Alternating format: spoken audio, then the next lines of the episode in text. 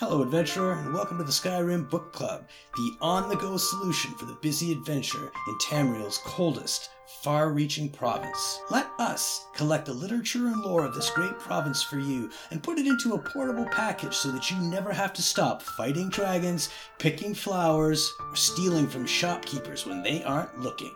With an ever increasing archive, SkyrimBookClub.ca has got the story for you. Until next time, enjoy the book.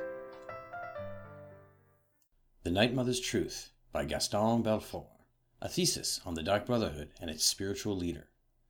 Although various works have been written on the subjects of both Morrowind's Morag Tong and Tamriel's more widespread Dark Brotherhood, there remains confusion as to precisely when and how these two feared assassins' guilds formed, or, more specifically, when and how the Dark Brotherhood split from the Morag Tong, as the former is widely accepted to have sprung from the latter.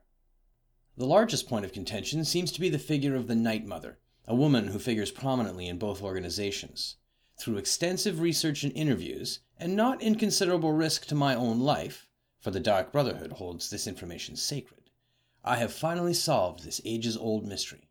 I have finally uncovered the Night Mother's truth.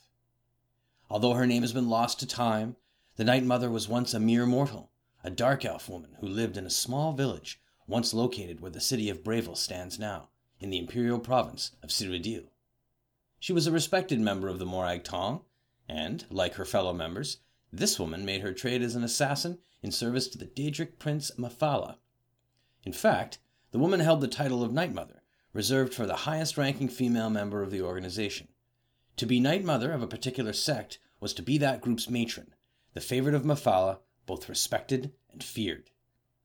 However, it was not Mephala who facilitated the transformation from woman to spectre, but another, some would say far deeper form of evil, Sithis, the Dreadlord, embodiment of the unending void.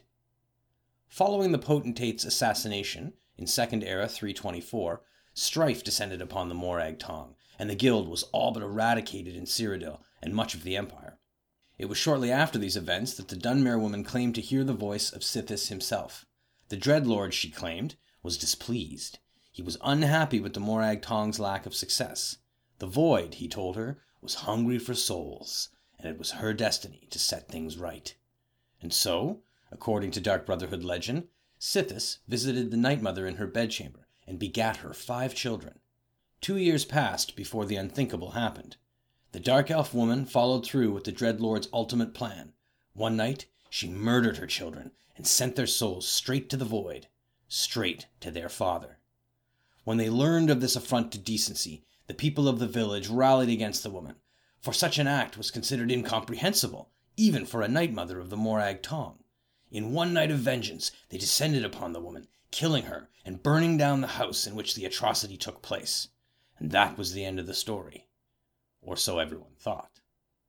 A little more than thirty years later, an unnamed man heard a strange, comforting voice inside his very head just as the Dunmer woman claimed to hear the voice of Sithis inside hers.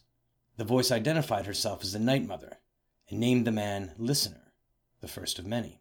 And so the unholy matron set her servant on his path. He would found a new organization, a guild of assassins known as the Dark Brotherhood, in service not to Mephala, but to the Dreadlord Sithis. The Morag Tong, now surviving only in Morrowind, was an artifact of a forgotten age. The Dark Brotherhood would marry business with death. The organization would grow in wealth and power, and the void would swell with fresh souls. It was, the Night Mother told her listener, the perfect arrangement. In the early days of the Dark Brotherhood, the bodies of the Night Mother and her children were recovered from their original burial site and interred in a crypt beneath the site of her house, and there they remain, even today. So if, in your travels, you find yourself in the city of Bravil and make a wish at the statue of the lucky old lady as is the local custom, know that you stand on sacred, if evil ground. For you stand above the Night Mother, the unholy matron herself, and your luck has just run out.